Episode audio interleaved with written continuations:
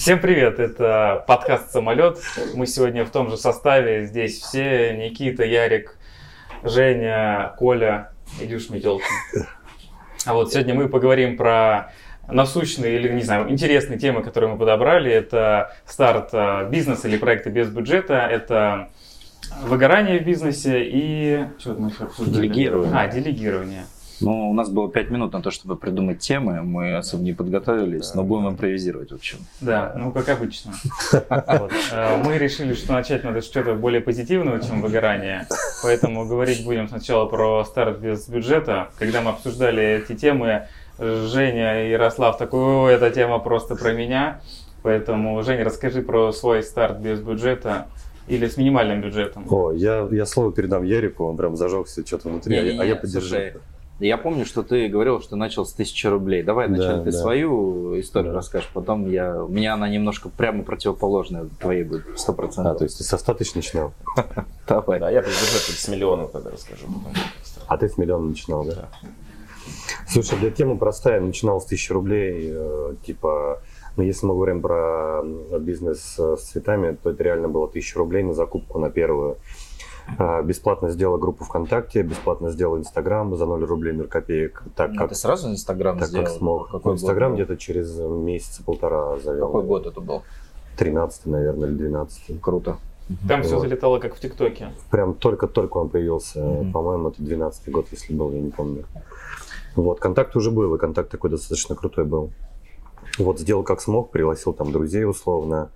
Э, и, по сути, первую продажу я сделал своему другу.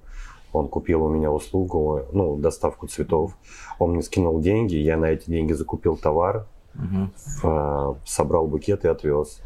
И там получилось за тысячу рублей я купил, и полторы я заработал. Вот. Поднял нормально. Да, поднял бабла. Поднял бабла, да. Вот, ну, слушай, я достаточно хорошую услугу делаю. Вот, и так получилось, что заказы пошли один за одним, и там за короткий срок э, получилось накопить денег. То есть история какая, что я, по сути, своих денег даже не вкладывал. То есть я брал всегда предоплаты, угу. на них делал закупку, какой-то сервис. Ну, типа и... днем деньги, вечером стулья, да? Да, да, да, угу. да. Вот, и таким образом как бы оттуда брал часть денег на жизнь и часть денег откладывал на типа расширение. Слушай, ну а когда ты вот, вот какие-то прям первые деньги вливать начал? То есть было как, как, какие-то кредиты, инвестиции, или ты вот э, только вот за счет целого Слушай, дохода? Кредитов инвестиций не было, наверное, я там где-то перезанял 1020 или 30, mm-hmm. и бюджет на запуск помещения был, по-моему, 170 тысяч. Mm-hmm. И вот где-то из них там 130, наверное, или 140 накопил за год там, или за 8 месяцев, примерно, условно, где-то за 8 месяцев. Как раз на этих заказах, когда я брал предоплаты, э, на эти деньги я закупал товары, делал сервис, mm-hmm. И вот где-то за год мне удалось 130 накопить, там плюс-минус около 30 я занял и получилось помещение.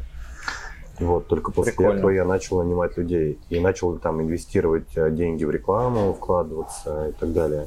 То есть реально на запуске было 1000 рублей. Слушай, ну я от себя И могу... эта 1000 рублей, причем пошла не на закупку товара, а на на, на плату бензина в мою машину.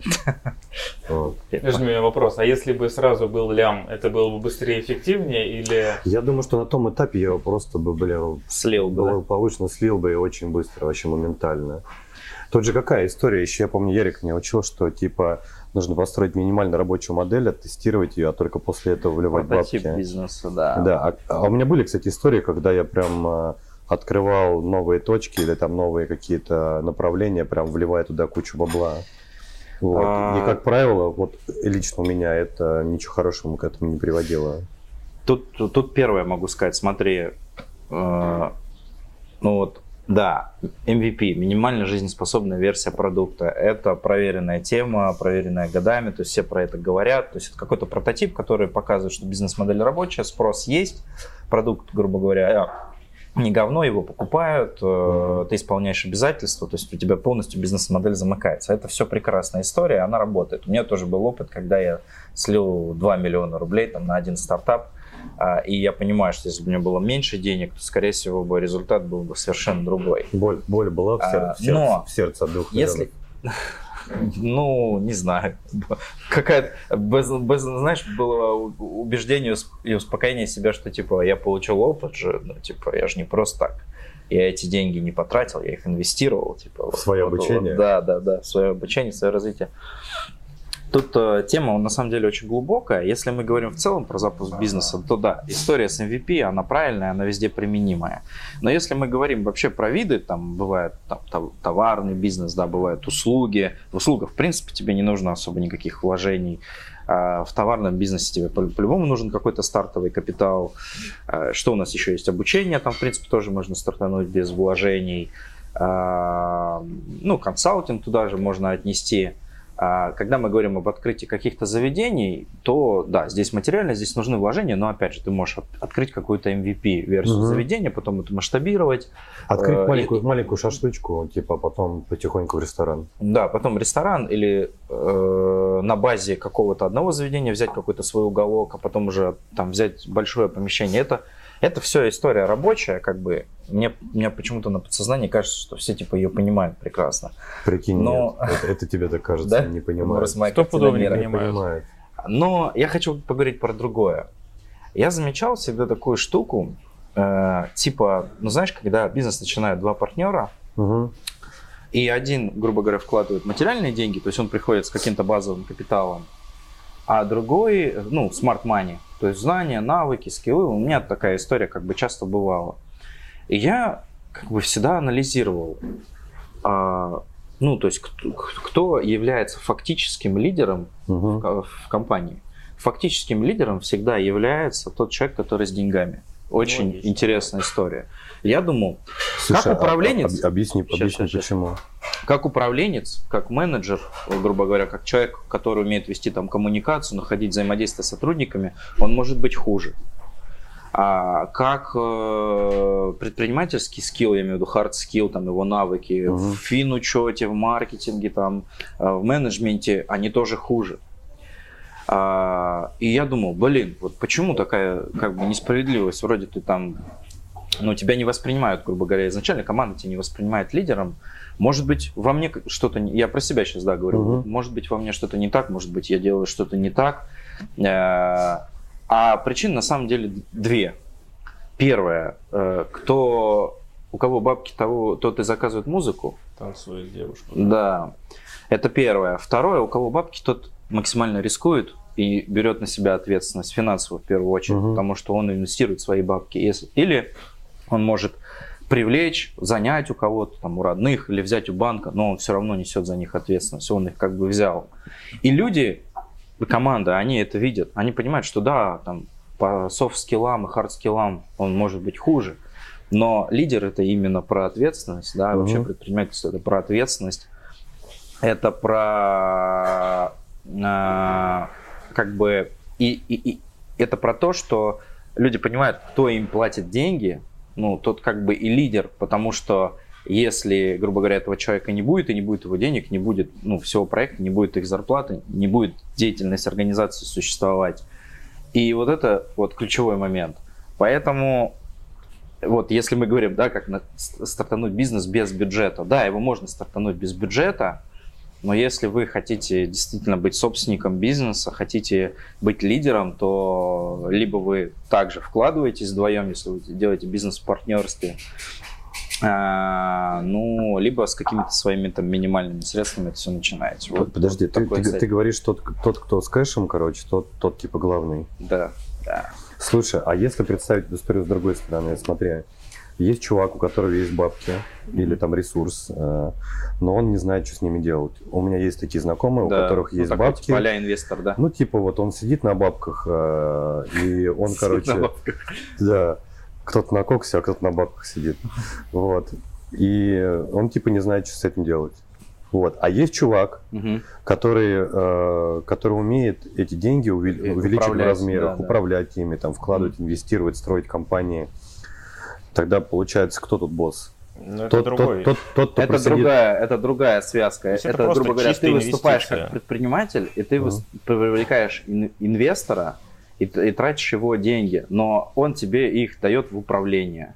То uh-huh. есть, по факту, для команды это твои деньги. Им, в принципе, не важно, где ты их взял, как ты их взял. То есть, инвестор может быть ну, тем же банком, да, банк же тоже в каком-то смысле инвестирует в тебя. Да, да, да.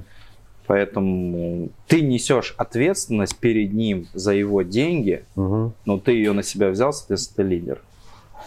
А вот эта история со стартапами современными, когда типа инвестор рискует ровно столько же, сколько и э, сам предприниматель, которому идет стартап, то есть без обязательств, когда э, инвестор вкладывает бабки и Но он же не дает кредит, он, он инвестирует. он инвестирует, и если все сгорело, то Ага. типа и он тоже прогорел. Да. Как вот это, в- помните фильм про Дудя, типа там, не помню героев, как они рассказывали, типа один из десяти проектов взлетает Из Кремниевой долины. из Кремниевой долины, я не помню, как зовут. Я понял, а, русский парень, который там Да, в топ-менеджменте Гугла, по-моему. там. Да, и он типа говорит, мы отбираем 30 проектов, и типа, может быть, один или три из них взлетят, типа Мгм. того. И типа этот один проект окупит все эти 30 предыдущих. То есть есть же и такая модель, что типа можно подтянуть инвестора такого и договориться с ним так, типа я верю в, в эту историю, Да, может давай быть, мы вложимся, модель. но ты со мной рискуешь тоже. Мгм. Ну, Да. Так это и есть именно такая модель инвестиций. То есть ты либо находишь партнера полноценного, который с бабками, либо находишь чисто инвестора. А в чем партнерская история? Типа, Партнерское, он то, что вы... кэш просто? Нет, смотри, партнерство, вы вместе в операционке, то есть в управлении. Так то есть вы да, разделяете погружаетесь, зоны, да. то есть там у одного, допустим, одна зона, у другого другая. То есть вы, ну, в любом случае вы два лидера в компании. Вот, но есть всегда, ты сам понимаешь, в любой компании есть всегда ЛПР, да, лицо, принимающее решение. А, Он, он, это, это один человек, не может два человека принять решение, потому что в кризисный момент э, ну, они будут там спорить, выяснять отношения, должен кто-то, да, за, за кем-то должно быть последнее слово. Коллективная ответственность ничья. Да, коллективная ответственность. Не, ну, сначала, можно типа, устанавливать правила игры, может быть не два партнера, там, а три, грубо говоря. Может, три, абсолютно быть, четыре, да. как-то может приниматься решение в любом случае. Ну вот я за то, что все-таки вот этот вот человек ЛПР, да, ну ЛПР именно тот, за кем право вето, за кем последнее слово, это вот человек, который больше всего своих денег вложил, ну и, соответственно, он участвует там в управлении, потому что он несет решают, конечно, все, Да. по большому счету. Короче, Вот. подожди, мы начали с темы старта без бюджета и углубились, короче, в в, ЛПР, во в взаимодействии. взаимодействие с партнерами. Да. А, Ну да, Кор- короче, Хорошую а, тему тоже подняли, да? Да, да, да. Я хотел бы чуть вернуться назад как раз к теме без бюджета. Тут же, как мы поняли э, с самого начала, что э, нужно построить минимально жизнеспособную модель, просто оттестировать ее на друзьях, на знакомых, э, без денег, без бюджета, просто на, на, новом, на новом пьяном друге в баре, условно, там продать какому-то Да. новому товарищу.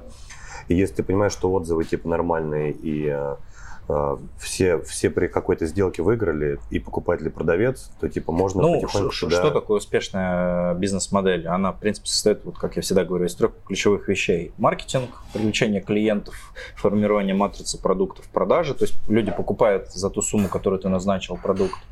А, то есть у тебя падает кэш и обязательства. То есть ты успешно исполняешь обязательства перед клиентами. Вот три эти вещи у тебя замкнулись, все, у тебя бизнес-модель рабочая. Да?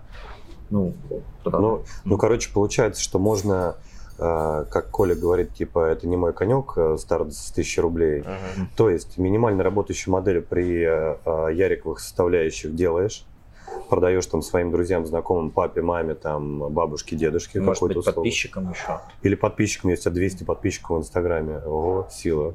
Ну, Типа, не, можно- имей, не имей 200 друзей Да. и 200 подписчиков. Да, а, да, да, 200 рублей, 200 подписчиков. Ну, короче, прикинь, если каждый, каждый, не знаю, 1% тебя покупают, а 200 подписчиков, уже две продажи можно сделать. Женя, ты на прошлом подкасте говорил о том, что эти БМовцы одно время убивали рынок тем, что а, делали вот эти вот как раз захватят проекты. Куча да. MVP, да? Да, Да. это как раз типа история про отсутствие экспертности. Типа я буду делать там, не знаю, массаж, или я буду этим психологом. Чем больше я попробую... Или еще чем-то. И типа я рынку добавляю, как это, демпингую, во-первых, потому что типа я начинающий, поэтому рынок рушу через это. А во-вторых, я не эксперт. В-третьих, в общем, недоделанный продукт, и да, от этого может кто-то страдать. Что с этим? Ну тут смотри, по сути, как я думаю, во всей этой истории, особенно с БМом, есть два подхода. Первый это ты пробуешь методом перебора. Там по статистике кто-то, когда-то я слышал, нет одного человека, там взлетает каждый шестой, седьмой проект условно. То есть не обязательно каждый первый у тебя взлетит, там и даже, и даже второй может не взлететь. Вот. Это история про то, что если ты в каждый по миллиону вложишь, а только седьмой выстрелит, ты минус 6 миллионов или минус 7. Вот. И это как раз БМовский подход, типа пробовать все и много, и Ну, по чуть-чуть. БМовский подход, типа сделать 10 попыток, э, 10 попыток лучше, чем одна. Или Да, лучше, чем да. две, а, но и тем более лучше, чем ноль. На самом деле, БМовская история, в ней нет ничего плохого из-за того, что куча людей, тысячи людей тестировали свои ниши. Здесь проблема не БМ, проблема-то гораздо глубже идет от, в в принципе, отсутствия базовой школы предпринимательства Да, в России да, как бы да. не И не заточено на эту это. тему. То есть просто в определенный момент много людей решили, что, блин, да, надо что-то свое мутить, да, надо что-то открывать. А БМ эту историю подхватили и как бы начали ее популяризировать. Соответственно, ну просто так получилось, что, грубо говоря, был ликбез э, грамотности, да, предпринимательской. И, соответственно, как в свое время там появлялись, появлялись школы, да, и людей учили писать и читать, э, и, и тоже это вызывало какие-то определенные последствия. Так же и здесь. Чтобы Да. наш подкаст был тоже чуть про пользу. А, Можно чуть-чуть не договорил? давай. А, Вот есть БМовский подход, типа э, пробовать, э, тестировать, типа 5, 6, 7 попыток разных. А есть другая история, она намного глубже, намного стабильнее, но, возможно, поначалу не денежнее. Это когда ты вспоминаешь то, что тебе хочется и нравится, в чем ты силен, вот, и э, монетизируешь именно свои желания. То есть помните историю вот эту э, во всяких тренингах, коучингах, типа если у тебя столько денег, что тебе больше не надо зарабатывать, чем бы ты продолжал за- заниматься в жизни. Вот, и есть вот этот подход, типа, делать то, что действительно нравится. Тогда у нас были бы все стримеры. Типа А. Слушай, ну вот прикинь, э, ты первое, о чем подумал, короче, про стриминг. Это, кстати, классная история. Женя же перед началом подкаста говорил про то, что про лень, да? Мы еще говорили про лень, про выгорание, то, что это же во многом навязанная история. Типа все стрим, вот как знаешь, а, с космонавтами в свое время, там, Мгм. когда Советский Союз покорял космос, все хотели быть космонавтами. А действительно ли они хотели ими быть? Или там а, действовала вот эта история, что Романтизируется э, профессия. романтизируется профессия. Гагарин чуть ли не к лику святых был Да, да. там, и я тоже так хочу, и вот э, я тоже хочу славы, Я и тоже хочу вот ни хера не делать, как хочу попасть в список да, бабки. героев. Быть рок-звездой. Да, быть рок-звездой, кстати, огромный труд, ребят. Огромный. Нечеловеческий. Печень не может не выдержать. Прикинь, а, Ярик, извини, у нас тут пересекаются темы все, у меня прям загорелось, надо ответить. А, Не помню, говорил или нет, эта история. Прикинь, вот есть там условный? Басков или условный Киркоров, который на сцене Да, да. 30 лет. Да. По-моему, в прошлом подкасте да, ты говорил. да, вопрос да, про, про- да. про выгорание. Про да? выгорание, да, типа, прикинь, 30 лет петь каждый день одну и ту же песню с эмоцией. Мгм. И он, походу, не выгорает. И так, чтобы это было не по форме, а по содержанию. Да, да, да, да. Ну, чтобы, наверное, не выгорать, они что-то используют, юзают что-то. Слушай, не знаю, короче, я, я, я как-то прошлым летом стоял в Ялте э, около концертного зала, э, и там выступал Киркоров. И я пожалел 1200 рублей, типа, ну, типа днем мы ходили, гуляли, и типа э, билет на Киркорова 1200 рублей. И я думаю, ну, типа, ну, вроде я не люблю Киркорова, а вроде, типа, раз в жизни можно сходить, типа. Ну, да. Ну, и, короче... Один раз не пидорас. Да, один раз не такой, да. Вот, ну и, короче, я не пошел. И так получилось, что во время концерта или там ближе к его завершению я шел мимо концертного зала, а он типа открытый такой, ну типа между стеной и крышей, там типа теплое время года, теплый город. Вот, и я слышу, как завершается концерт, там какие апл- аплодисменты, и там какие-то безумные дикие аплодисменты, и сотни людей стоят на улице бля, и ждут Киркорова с цветами. Вот, и я подумал, что Почему я не Киркоров? Э, Я подумал э, о том, что, видимо, чувак так выкладывается, что его там э, люди, сотни людей с цветами ждут даже это на тоже улице. же его в зале. энергия. Да, это то есть его это- аудитория, то его есть этот, энергия. этот чувак отдает энергию, а не просто так вышел и рот открыл под фонограмму. Мгм. Вот, то есть это огромная Слушай, работа. по поводу того, что если там какими-то препаратами там что-то что-то пользуется или наркотой, я не знаю, конечно, это все подноготно, но мне кажется, что психосоматика, она все равно даст о себе знать, то есть нельзя, это психологический момент, то есть это в первую очередь ну, работа со своим сознанием, своей волей, и да, если там у него ну, в порядке все, то и все остальное наладится, как говорится. А вот Поэтому... эта история про букеты, э, про подаренные, я думаю, для чего могло бы быть человеку нужно дарить букет? Мгм. Да, там, звезде. Поближе подойти. Поближе подойти, Да, это как человека. потрогать руку своего кумира. Ну да. А почему он кумир? Это не может быть не потому, что ты его офигеть как любишь, а потому что он просто известный. Ну. и условно, например, Э, ну, допустим, история была. Мы с женой идем, э, во дворе у нас э, рядом с домом, и проезжают два чувака на машине. Такая, это же э, эти из э, э, импровизации чуваки. Да, шастоны и кто-то Да. еще. Вот они вдвоем ехали на тачке.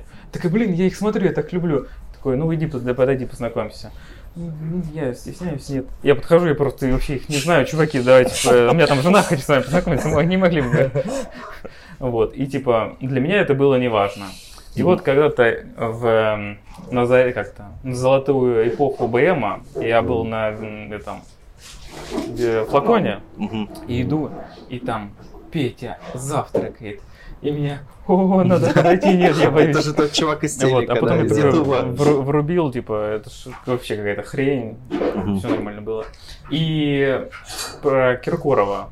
Что же не означает, что он выкладывается? Да, это не означает, что это уже какая-то типа То подсознательная. есть от того, люди как бы трясет. хотят. У меня так было, я, у меня там кумир я встретил поздно, там в Москве когда работал, то есть вот так он приехал, там камеры арендовать какие-то. Блин, для меня этот чувак, как бы, ну, эталон журналистики. Меня прям реально как будто я президента встретил было. Слушай, ну а почему так Он вот? просто э, Владимир вот, Владимирович. вот Никитос, Никитос задал вопрос, типа, почему так происходит? э, А интересная, интересная тема. Смотри, вот вообще Я думаю, про, это про, про к выгорание. да. Давайте про выгорание переключимся. Вот смотрите, мы просто эту тему подняли. Слушайте, Типа не выгорает если, ли если вы первый раз смотрите наш подкаст, мы очень любим с темы на тему прыгать, не завершая предыдущую, прыгать на А мы не завершали, мы ее продолжим. Короче, если что, где-то в четвертом или в пятом выпуске мы договорим эти темы до конца.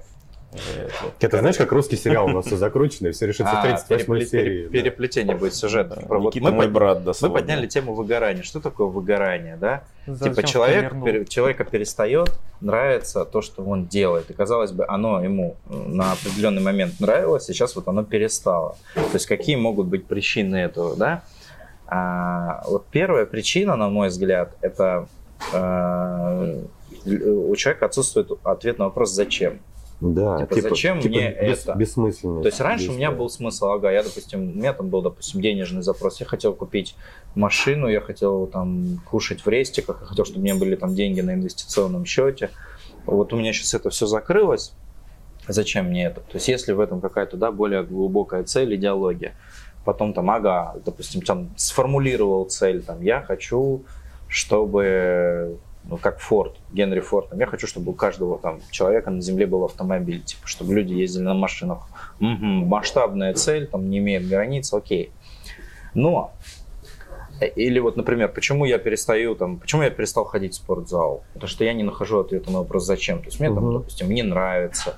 А результат я какие-то вижу, ну, ну не настолько, чтобы, короче, это все терпеть, и мне, это, меня это бесит. Ну, то есть, а если я четко сформулировал цель, то как бы Мгм. это работает. Но а, как бы иногда ты вопрос вот этот вот зачем? искусственно подтягиваешь, ну, под ответ, и типа, ну, как, как, ну, вы, короче, поняли. То есть ты Да, его себе искусственно навязываешь, просто чтобы у тебя, типа, была какая-то цель, и ты оправдывался, и тебе говорили, блин, зачем ты, короче, 20 лет выходишь, типа, на сцену и поешь одну и ту же песню? Ты, ну, вот понимаете, вот моя аудитория, я не могу ее Ну, бросить там. Ну, вот, Мне кажется, как выгорание, оно напрямую связано с интересом к тому, что ты делаешь. То есть вот Киркорова, так раз что к нему вернулся, ему просто тупо это нравится. Он это делает, потому что ему это нравится. Никаких целей. Он просто от этого кайфует. он, он от этого кайфует, он То же самореализуется. самое и здесь, как бы. И вообще, типа, получает, он этим живет. Как раз таки, если ты себе ставишь цель, и типа ты ее достигаешь, потом опять ставишь цель, если у тебя только не по кайфу ставить себе цели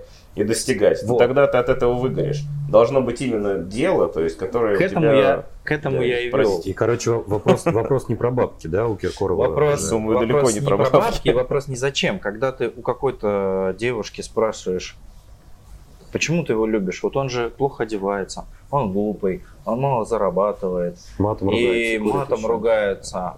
А она говорит, а разве должно быть? Это за, зачем? А разве любят за что-то, а не вопреки? Это прям какую-то ты прям фил- Ну, философа есть- девушку какую-то приводишь. Нет, но есть вот слушай, среди моих знакомых. Сильная тема, да. Понял, да? Да, да. И мне кажется, любовь, что Любовь без... без вопрос вот этого, когда ты занимаешься чем-то долго, то тут уже не правит логика, тут уже не правит целеполагание и не правит вот эта вот зона зачем. Она может быть первоначальной. Тут изначально, ну, люблю я это.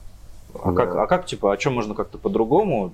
То есть, э, Короче, можно любить за бабки, когда ты делаешь бизнес ради бабок, а можно любить э, без условий. ну, за цели, за, за бабки, за цели, Да, да. всё равно за что-то за, за любишь. свое состояние, за когда ты ощущение, делаешь, да. делаешь. Не за- Просто за за, что-то, бабки а это вопреки. тоже про то же самое. То есть бабки, может, у тебя тоже это чувство, как бы, знаешь, типа, ну, огонь разжигает внутри. И это тоже такая, безусловно, любовь к бабкам просто. И тебя это толкает заниматься бизнесом. Ну, а для кого-то это там, безусловно, интерес Да. там, Кто- управлять кто в чем людьми, власть кого-то бабки, да, привлекает. может быть, Да, э, хочу, у меня 20 человек в подчинении, чтобы было. И я сказал там, ты делай то, а ты то. И типа от этого человека... Все равно даже из короче. любви есть проблема. Например, я люблю бабки, я их зарабатываю, Мгм. но в какой-то момент просто меня там что-то выбесило в этом процессе. Мгм. Я люблю там продажи, переговоры, я кайфую от там общения Ага. с первыми лицами, но там тоже от этого иногда выгораю. И мне кажется, это у любого человека, если ты даже это сильно любишь, то... Ну, ты не может- очень сильно любишь бабки, значит. Понимаешь? То есть ты думаешь, Я что их любишь сильно, но на самом деле, то есть они для тебя не все в этом мире. Слушай, вы- с Колей, могу согласиться. Ник- Никитос, тоже, обязательно вынесите вот это выражение лица э, Колина, короче, значит, ты не очень сильно любишь бабки. Да, да, в, этот, тизер. Ты знаешь, э, вот, вот со- согласен с Колей полностью. У меня вот была такая история. Короче, я два года ходил там к финансистам, к психологам. Я говорил, короче, у меня проблема. Они говорят, какая? Я говорю, я не хочу, я, я типа не, не могу заработать денег много. У меня какой-то барьер психологический. Финансист такой, а, все понятно, тебе, короче, надо сформулировать цели. Тебе Мгм, надо прописать мгм. цели, понять, сколько ты хочешь, описать. Я пишу цели, показываю. Он такой, вот, круто. Ага, машина какой комплектации? А дом из чего ты будешь строить? А какой бюджет на дом? Все, все прописали. Я такой, все понятно, но типа не хочу зарабатывать. Ну да.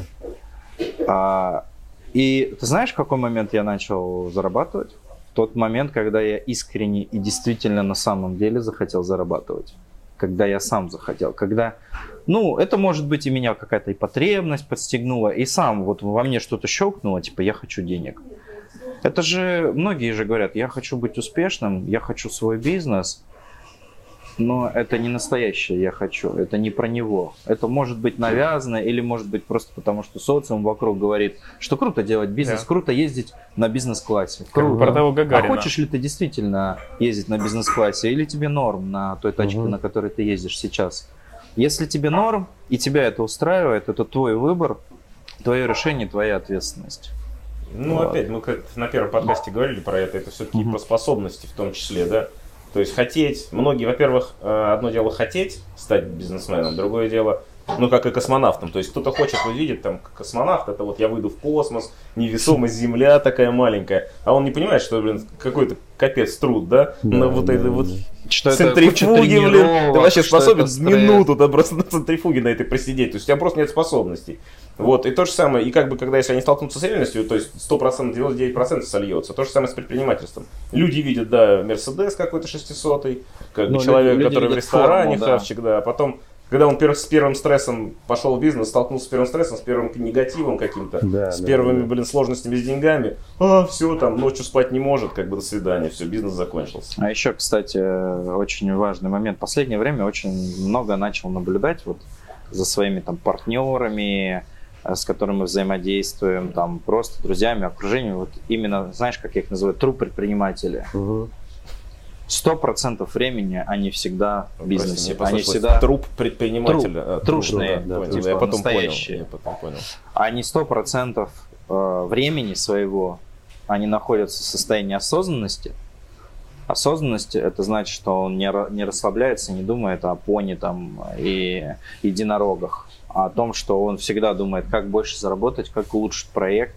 Даже когда отдыхает, да, он может делегировать, у него может быть команда, но его струна постоянно натянута. То есть это предпринимательство, это вот в первую очередь про, да, про осознанность, про состояние, Вот. про взятие ответственности. От- Ответственность решения, да. Про что ты сказал, нервы, я вспомнил, нервная, да, эм, да. мы общались с владельцем Робин Добин, Мгм. если вы смотрели интервью, гляньте, есть на канале, и он похож на тот человек, который думает всегда про бизнес. И заметно, что он про, про другое не думает, как Мгм. будто бы. И его как будто бы, наверное, выгорание вот это случилось. Но я вот могу, например, иногда, знаешь, я поработаю, мне вот хочется там субботу, воскресенье вообще забыть, забить и не думать про это. А, и я понимаю, что да, вот в этот момент я не предприниматель, что-то, что-то со мной не так, короче. Но когда я отдохну, ну, бывает такое, да, я отдохну, у меня потом опять лезут мысли, классные идеи, короче, вот Блин, это, как это, все слушай, улучшить. Ярик, это же можно сравнить с любым человеком, э, с тем, кто работает с нами в офисе, он тоже выгорает, и ему Да. тоже нужны Да, выходные. да, да. И отдыхать тоже Не, надо. всем надо, всем надо отдыхать. Нельзя. Но я про то, что отдыхать надо, но струну расслаблять нельзя. Она всегда должна быть. Она не должна быть перетянута. Она не должна быть. э, Она не должна э, разорваться. Но она должна быть. Ты Да, понял? у меня, короче, есть точка зрения новая на это. Я тут совсем недавно как-то услышал другую точку зрения, мне ее как-то смогли Мгм. объяснить, и я ее прям как-то принял и перерабатываю до сих пор. Короче, есть история. А, вот мы с утра просыпаемся с каким-то определенным количеством энергии. Ну, типа там заряд батареи Мгм. 100%. Мгм. Вот. Есть вещи, которые заряжают эту батарею в течение дня, а есть, которые, наоборот, очень быстро разряжают. Плюсы и минусы такие, Да, да? да. Мгм. И тут вопрос, как бы рационально распорядиться, распорядиться этой батареей на день, так, чтобы ее хватало, и чтобы она там в ноль не садилась. Потому что если она часто будет садиться в ноль, там условно как аккумулятор, ты его будешь, ну, быстрее Не знаю, я выкинешь. пауэрбанк с собой беру. Во, видишь, лайфхак, лайфхак. Вот. Ну и короче, история такая. А, вот есть вещи в жизни, которые ты делаешь, и они тебе добавляют энергии. Для кого-то это там В новая принципе, каждый может идентифицировать и понять, у каждого, что- у каждого свои. Кому-то нужно на лужайке погулять, кому-то нужно новую прическу, кому-то нужно там купить крутую тачку, а, кому-то нужно просто э, собрать свою команду и делать какой-то бизнес вместе, кому-то там просто нужна любимая женщина или там сын рядом или что-то, или поездка на море. У всех разный набор. Есть также вещи, которые а, эту энергию отнимают очень сильно, причем негативная эмоция, она же сильнее намного. А, вот, и отнимает очень сильно. И, короче, смысл в чем? Что убрать все то, что негативит, и оставить только то, что наполняет, как в личной жизни, так и в работе. Мгм. То, что тебе навязано условно обществом, и ты думаешь, что тебе нужно делать, типа от слова надо или ты должен, Мгм. вот эту всю историю убрать, а, тут типа можно возразить, а а кто же это будет делать? Мгм. И тут два подхода. Можно на аутсорс отдать, можно нанять сотрудника и отдать ему Всегда эти есть дела. решение. Всегда на, есть на решение. любое надо и на любое Должен, а, должен всегда есть решение. Всегда есть решение, да. И твой выбор, то есть раз ты продолжаешь это сам делать себе вопреки, это твой Да, выбор. твой. Только твой выбор И- твоя да, если ты страдаешь, а в России принято страдать, э, вот, Ну так, да, исконно. исконно так повелось, вот, Мгм. ну, а оказывается, есть другая точка зрения, то есть можно без нервов и можно без страданий жить. Мгм. Просто распределить то, что тебя заряжает, оставить только себе, и, и новые вещи узнавать в этом, там, путешествия, не знаю, новая еда, там, ну, у каждого свое. Вот, а все негативное, то, что отнимает, отдать. И по сути ты будешь типа все время преисполнен энергии, она у тебя батарея не будет заканчиваться, она... и причем емкость аккумулятора будет увеличиваться. Ну да. То есть не останется такой же, а просто будет увеличиваться. Вот, и у Не тебя... лопнешь. И у тебя получается, не лопнешь, точно не лопнешь. Вот. И у тебя получается энергии еще больше, чтобы делать те дела, которые тебя заряжают, более качественно, более масштабнее, более сильнее. Причем, заметь, еще многие, когда считают, что в течение дня они теряют очень много энергии, они начинают искусственно ее восполнять. Да, да. Ну, типа, мне нужны обязательно тренировки каждый день, потому что мне нужна энергия.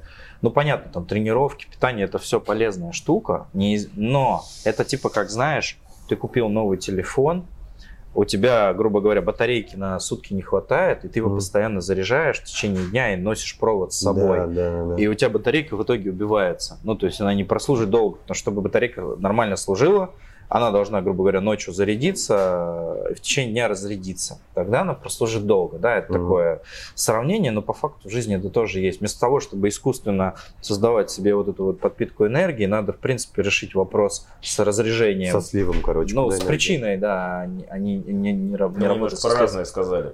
То есть ты говоришь о том, что типа должна разряжаться, а Женя говорит, что вообще лучше не разряжать, а тупо просто бесконечно заряжать. Потому Нет, что если а у тебя заниматься в любом делами- случае у тебя энергия тратится неизбежно, просто где-то у тебя ее тратится прям сильно много, а где-то... Ну, если я правильно понял, Женя, все-таки не так. Но и вот по этой теории, то есть есть вещи, которые ты типа вроде, ну ты тратишь физическую энергию, но эмоциональная энергия у тебя прирастает. То есть ты занимаешься любимым делом, да, тебе надо покушать, надо поспать и так далее, но ты все равно прирастаешь эмоционально. Но Женя говорит про то, чтобы у тебя, в принципе, постоянно был Пёрло. заряд. Да. Да, ну, окей. Как А, я- Коля, Если я я- правильно понял. Да, да, ты правильно понял. Я сегодня увидел в твоих глазах облегчение, когда мы перед, под- перед встречей сегодня стояли, разговаривали про делегирование подбора персонала. Да. И я увидел, Да, да. как ты э, с таким облегчением вздохнул, когда ты... Когда я рассказал, как я делегировал, когда ты спросил, как оно помогло, не помогло, типа, да. Да. Ну, я могу рассказать. Ну, То есть, на самом деле, классно. Я поделился с, ну, в нашей группе э, франчайзи, то есть там почти под 40 городов. Э, Вот Женя порекомендовал новый опыт именно нанять специалиста по подбору э, кадров, который за тебя решает вопрос профессионально с подбором персонала. То есть это вообще волшебство. Но я не первый, кто воспользовался среди наших как бы, знакомых этой, этой услугой. Вот, то есть э, это, во-первых, сэкономило кучу времени, во-вторых, это именно сделано профессионально, потому что человек реально, ну, как психолог работает. То есть он э, типизирует личности тех, кто звонит или откликается на всех, кто вакансии. тебе не нужен. То да. есть, да, он четко сначала проводит собеседование с тобой, понимает под- портрет э, кандидата, а затем просто задавая определенные вопросы, как типа разрубающие просто человека на две части. То есть вот тебе нужен вот этот, он разрубает, он туда относится или сюда. И вот так нарезав как бы человека на какие-то вот эти дольки, получается вот именно то, что нужно. Мгм. То есть сейчас работает Ну, человек типа как уже... портрет целевой аудитории в Да, да, да, да. есть- Ну, то есть это реально психологическая чистая работа. Вот. И если именно на качественного специалиста нанять, я думаю, Мгм. что как бы можно будет. Слушай, недавно буквально у меня кейс на эту тему был. Вот сейчас ищу себе сотрудника, менеджер по маркетплейсам. И, э, ну, там где-то рассмотрел около там, 10 кандидатов, да, провел собеседование. И загорелась одна девочка, очень понравилась, потому что мы с ней прям так на одной волне, понимаем друг друга. Но Ну, Э, она сказала, что у нее есть э, определенные, ну, она начиталась, насмотрелась про эту должность, и у нее есть определенные ожидания. Но я по глупости своей не выгрузил из нее это и не задал определенный вопрос, какие же у нее Мгм, про это ожидания. То есть я рассказал, как мы работаем и что она будет делать у нас, но что она хочет, Мгм. как бы я не выяснил. И потом меня что-то вот как-то... А мне на следующий день уже надо было принимать, вернее, не на сегодня, но сегодня, на сегодняшний день мне надо принять решение и сказать в итоге, кого я выберу. Я, то есть приеду сейчас на работу и скажу. И я, короче, вчера вечером ей задаю вопрос, слушай, я все-таки хотел бы услышать твои ожидания, то есть как, Мгм. вот, что это для тебя будет. И она мне пишет, и я понимаю, что это, грубо говоря, временный пассажир, и она мне не подходит, потому что, ну, ну, это, это человек не в команде, короче. типа. это человек, э, грубо говоря, понимает, что я вложу в нее инвестиции, обучу ее, научу, она на, на нас научится и сразу же уйдет. Да, да, да. Вот. И, блин, это обидно, потому что это разрушает какую-то иллюзию, которую ты создавал, но с другой стороны это правильно. И это очень важно понимать, кто как это видит, именно слышать да, Ну, вот людей. если говорить про делегирование, Да. то я бы тоже на твоем месте просто этот вопрос, как бы, ты представь, сколько времени ты бы сэкономил не... Коль, ты расскажи, Да. у, у тебя нервяк был, когда ты раньше занимался подбором персонала? Ну, Нервы, энергия, ну, во-первых, так или иначе, внимание. Ну, как бы там, ну, вообще, э, это как бы важная часть бизнеса, и так или иначе ты все равно новым людям, даже при условии делегирования, уделяешь как бы достаточно много времени, да? То есть приходит человек, тебе надо все равно ему передать какую-то часть. В зависимости от того, насколько он близко тебе подчиняется, тебе нужно, ну, разное количество времени ему уделить. Но здесь, по крайней мере, уходит негатив, связанный с тем, что люди не доходят до собеседования, или то, что ты там тратишь 2 часа 3 на собесед, подробно рассказываешь, отвечаешь на вопросы, а потом как бы он А как часто ты вот в месяц ищешь новых сотрудников? Ну, это был конкретно ключевой сотрудник, да, Мгм. мы подбирали Какой-то менеджера, менеджер, как да? бы, да, менеджера, но э, такого не часто, но за последний год так получилось, что на этой позиции сменилось 4 человека. И вот как Мгм. раз я потому, потому и решил, что я устал. То есть ты тупо берешь, ты думаешь, о, вот это то, что надо, и потом понимаешь, что это вообще не рядом. Мгм. Ну, то есть, точнее, первый менеджер открыл просто свою контору, тоже по франшизе решил, Мгм. вот, а, который вот поменялся, точнее, ну, второй, который вот пришел на смену первому. А еще одна оказалась, ну, просто абсолютно некомпетентным человеком. И если бы я нанял специалиста, то есть однозначно бы, ну, Ан- Ан- Ан- Антонина четко это поняла бы, да, то есть она, я уверен. То есть просто я уже понимаю, как она работает, она бы разграничила и а, как бы, Нашла я бы, я бы, не- зернышко, я бы, да? да, я бы 4 месяца просто не потерял, потому что это не только потерянное мной время, это просто неэффективная работа команды, то есть все были недовольны ее работой, как бы, и Мгм. я был из-за этого недоволен. Прикинь, короче, сейчас, сейчас в современном мире можно делегировать все. От подбора персонала, даже, даже продажи в облачный колл-центр можно куда-нибудь делегировать, который сидит где-нибудь Ну в да. Омске. Да, И да, продает. это тема вообще. Или А, тот Весь, парень, весь- который... весь дизайн можно, прикинь, э, делегировать, упаковку бизнеса, короче, Ну, можно вот у нас вообще- сейчас э, в бизнесе маркетплейсов очень много ребят появилось, которые тебе, там, грубо говоря, за 20 рублей за товар тебе его упакуют, э, Отфоткают, да. отфоткают и наклеечку, там, этикетку сделают. Ну, то есть, и причем таким и логистику еще довезут. То есть, ну, вообще очень круто. А, То есть интересно, можно, можно все. делегирование, то есть, по сути, простите, Дайте сказать Никите что-нибудь. я только сейчас вот маленький ремарочку и запутался. Успокоил. Никита копит, копит, а тут как, выдаст сразу речь. В общем, по делегированию. То есть, э, есть же вот, ты просто сказал, можно там дизайн, еще что-то. То есть, можно же делегировать, э, когда ты как подрядчика нанимаешь, да? А можно делегировать, ну, команде. Все-таки подрядчики это подрядчики, Да, а команда да. это команда. Ну, либо на аутсорс отдаешь, либо Да. у тебя в команде человек. Вот э, интересно, мне кажется, это с одной стороны похожие как бы вещи, а с другой стороны, ну, совсем разные, как бы. Ну, не совсем, но много между ними. как Слушай, бы. о, это вообще огромная разница. тема, просто пропасть. Я могу Так, тоже поделиться. Своим прикинь, опытом я, я как-то, я как-то в. Сочи, в Сочи познакомился с ребятами, Ага. которые занимаются тем, что ищут помещение, ищут землю и строят на этой земле магазины для пятерочки. Мгм. То есть Специально под пятерочку. пятерочка делегировала каким-то ребятам поиск. э, Это не сотрудники пятерочки, да, да. это какая-то организация. И не внутренняя делег- строительная компания, Да, да? а- они делегировали важный процесс, типа постройки помещения, поиска и постройки помещения по параметрам. Ну да. И, короче, если у тебя есть четкие параметры и регламенты, то можно, типа, все делегировать по итогу. А если, типа, размытые задачи Ну, или их тому, много, что- тогда можно в штат брать. Правильно человека. ли называть делегированием как бы найм подрядной организации? То есть вот это, Аутсорс, да.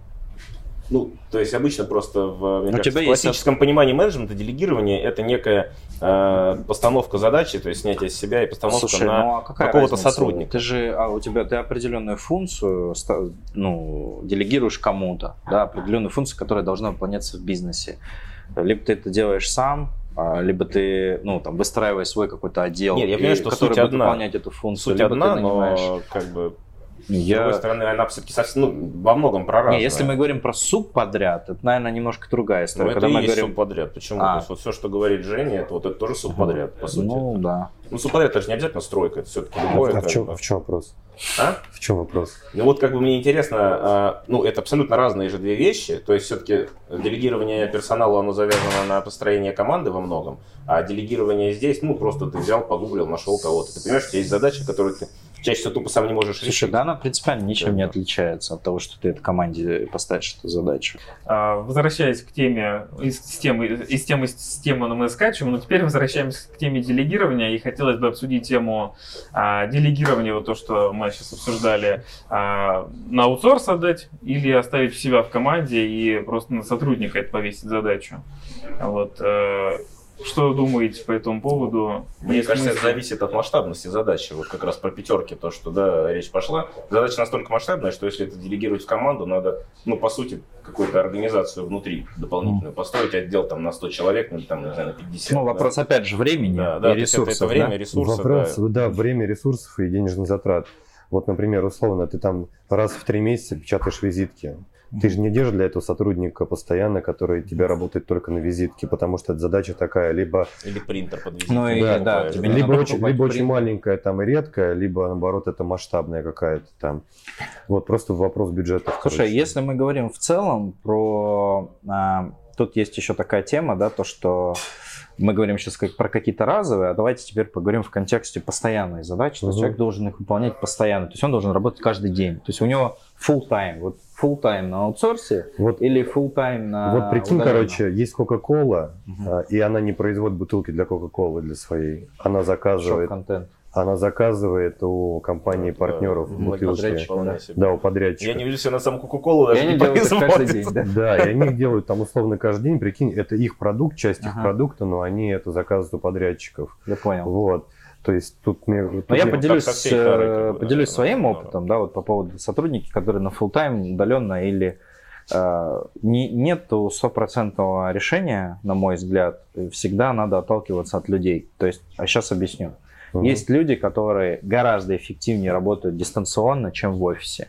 Это люди, которых еще во многом творческая деятельность. Это люди, которым не нужен шум вокруг. Если ты в офисе не можешь им какое-то тихое локальное пространство обеспечить, а, или какой-нибудь красивый вид из окна. То есть это люди, которым не нужен шум, это люди, которые привыкли фокусироваться, погружаться, быть в осознанности а, и фокусироваться на задаче. То есть это менеджеры, какие-то сложные задачи. То есть им не, им, им, не, им не нужна суета и операционка вокруг.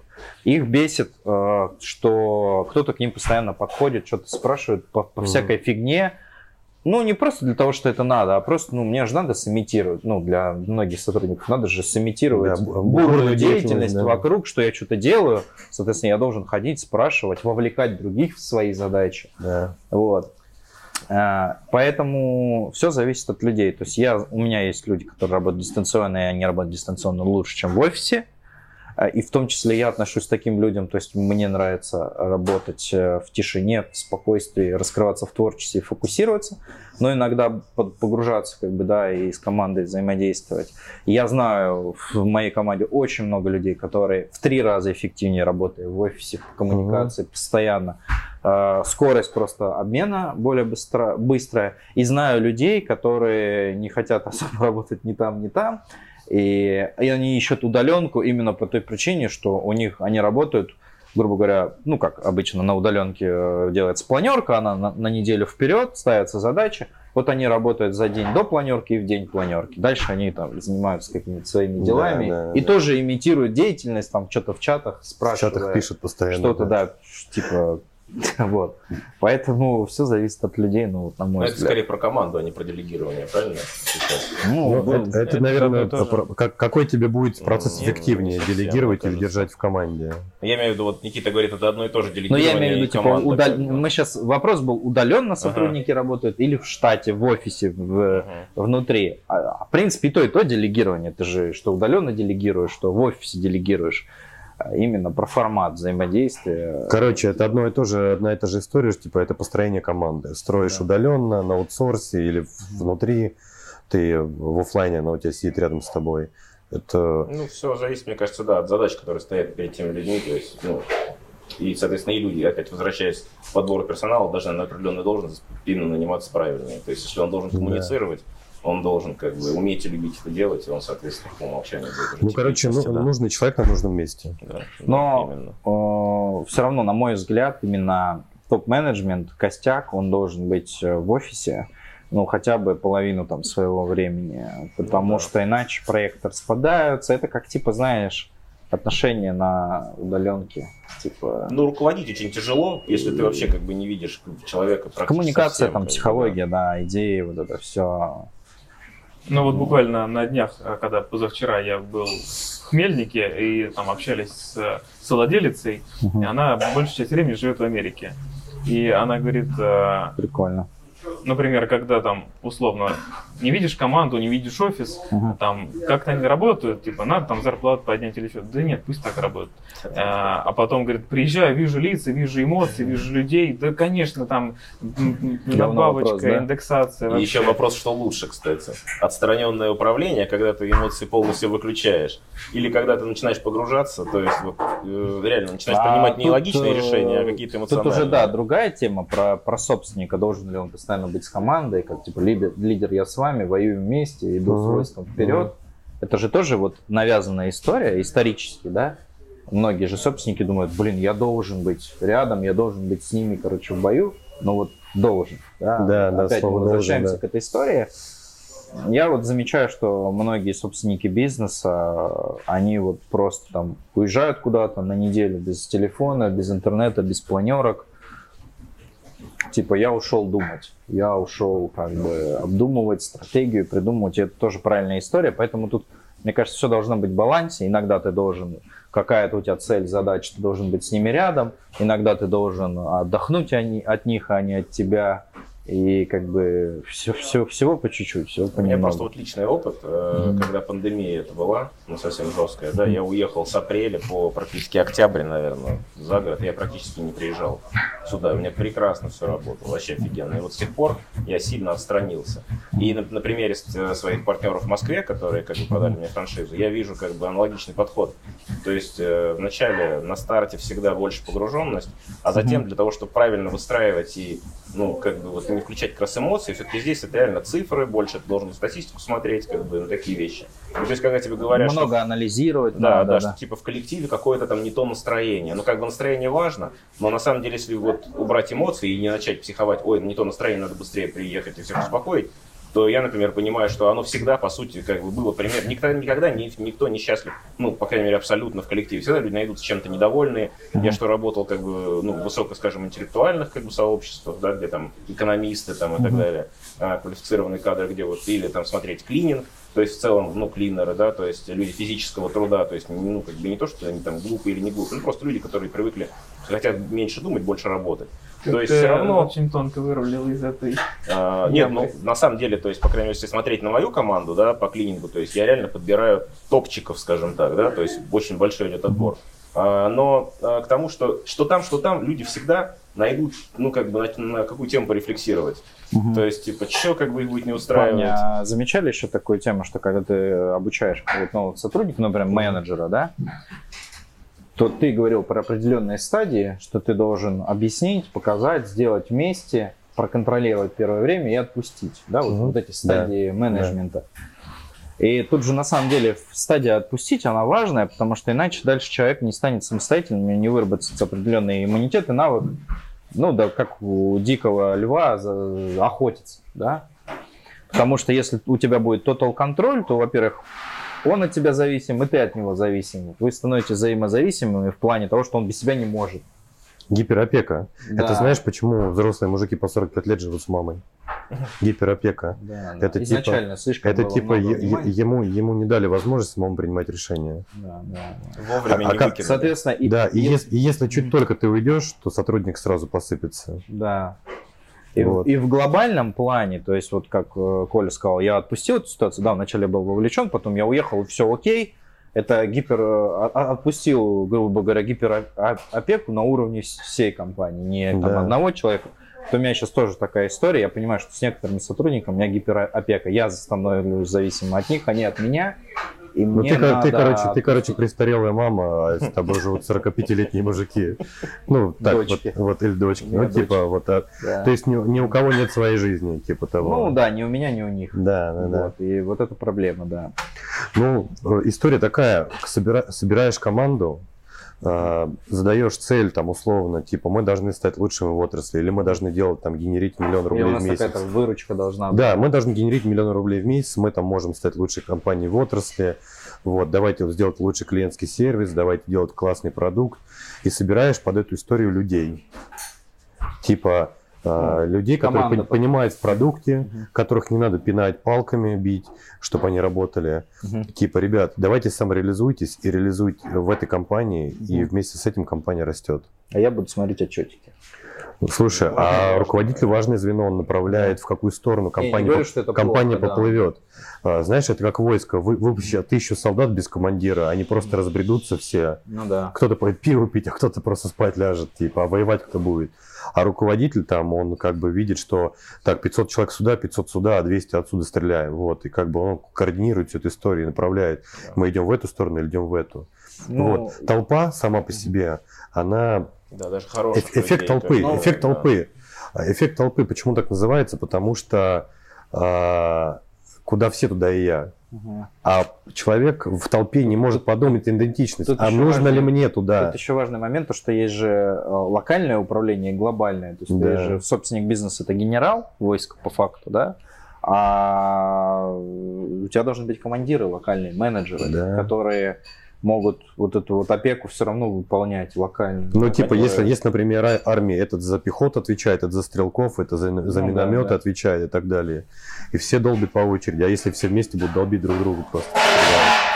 Короче, а, это а, руководитель это важное звено. А еще, я помню, Ярик, ты мне, короче, давно еще рассказывал историю про то, что бывает ремесленник, который сам там месяц тесто и печет хлеб и сам его продает. А бывает э, предприниматель, который нанял ремесленников, и они пекут хлеб. э, Там кто-то печет, э, кто-то тесто делает, Да. кто-то печет, кто-то продает. Вот. А есть инвестор, который вкладывает деньги в предпринимателя, который нанимает Ремесленник. ремесленников, Ремесленник которые как работают. такой мини-проект внутри проекта. Ну, как да, типа- да, ну типа, как матрешка такая, как, типа. барбер внутри барбершопа. То есть Да, тоже же сам по себе, ну, получается, ремесленник, у него есть там какая-то своя аудитория, Он подписчики, свою, он да, имеет да. базу, да. Ну, вот. Но И они как- просто специалисты. Да, и, короче, прикол в том, что каждый в этой системе, и ремесленник, и предприниматель, и инвесторы могут быть счастливы, если они каждый на своем месте. Ну да. Типа и ремесленник счастлив, и ему типа, это вопрос к тому, нужен ли тебе бизнес вообще. Типа тебе офигенно печь булки или там, не знаю, или что Тебе еще. это наш зритель. Да, или что еще? Что еще можно делать, Никита, расскажи. Что можно... Мять булки. Мять булки, Что можно делать с булками еще? Ну, типа, не знаю, что можно делать? Ну, что угодно можно делать. Ну, мы, кстати, на первом подкасте говорили, что важно, ну, точнее, как, не то, что важно, что каждый все равно хочет. А кто не пробовал, тот хочет быть Блин, просто прикинь, прикинь все просто. Про- Бери, про бери пробуй. да? Бери Да, пробуй. История. Да, хочет и все. Как, поэтому, типа, может, ему и комфортно, Он пусть наоборот, попробует, да, когда, да. пока он ремесленник. Но он поймет только, когда поймет, что он не тянет Слушай, предпринимательство. э, вот я знаю очень много счастливых ремесленников, которые зарабатывают больше, чем предприниматели. Мгм. Конечно. И им вообще по кайфу, это мастера своего дела. Они уникальны, потому что только вот они так делают, и никто по-другому. И Ну, все у них окей. Не обязательно ремесленник, но И- есть дофига высокооплач- высокооплачиваемых топ-позиций, как бы, Ну, в хороших компаниях, где люди по полмиллиона есть, зарплату, как бы, и по два с половиной миллиона Причем они это зарабатывают как бы. стабильно, а не как у нас в бизнесе казино. Да, да, да, Вот у него капает четко все, и все нормально по жизни. То есть они могут, да, там, Ну, прогнозировать там, есть один кредиты, минус, ипотеки. есть один ключевой минус. Они не имеют свободы. Как бы, то есть у них отпуск 28, там, пусть там Ну. какой-то иной, там, да. Да, у них может быть интересная Э, жизнь, но нужна ли она? А я поспорю с тобой, а что для них свобода? Или для Да, тебя? да, для всех да, разная да, свобода. да. Кто-то готов ему это 365 по дней в году да. работать, и ему кайф в этом. И для него А 28 кто-то дней свободен просто нужен. потому, что работает удаленно. Сейчас же многие на это давят. Типа, хочешь быть свободным, хочешь сидеть с ноутбуком у Тихого океана и слушать э, звук волн, тогда эта профессия там тебе подходит. Ну, то есть вот эта вот история идет. А это же все равно не свобода. Да. То, что ты, Да. не мо- ты не отдыхаешь и не работаешь нормально, это не свобода. Это навязанная какая-то иллюзия. Поэтому Ну, что такое свобода? Хороший, хороший вопрос. Слушай, Я я, думаю, да, это свобода выбора и свобода Да. от выбора. Делать то, что ты хочешь. свобода да, наверное, от выбора. да. Ты вправе выбирать, и ты вправе не выбирать. И это тоже выбор. Вот право не выбирать это И я глубоко. думаю, что это отличная тема Для, нашего следующего, следующего, следующего подкаста. подкаста, да. Э, Поэтому мы на сегодня заканчиваем. Подписывайтесь на канал. Мы как раз в следующий раз про свободу поговорим, про свободу выбора, свободу. А про финансовую свободу будем говорить? Ну, про я все думаю, да. свободы. Про все степени свободы. все виды свободы. Свобод меньшинств. Да, сексуальная свобода, давайте да, В хороших обществах не говорят про погоду, политику и секс-меньшинство. Хорошо. Мы как раз э, Будем плохим подкастом. будем плохим подкастом, поэтому вся грязь, трэш, угар в следующем подкасте. Подписывайтесь. Всем пока. Пока.